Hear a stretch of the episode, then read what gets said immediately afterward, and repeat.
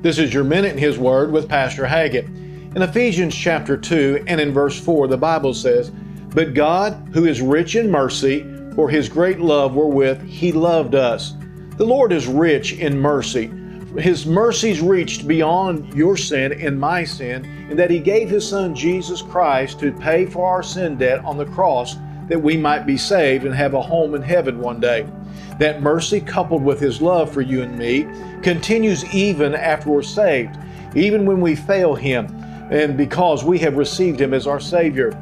We need to seek to live for Him and to obey His word, because if it were not for His great love and mercy toward us, there would be no hope of forgiveness of sins. So today, turn your heart to the Lord and give Him thanks for His mercy and His great love for you.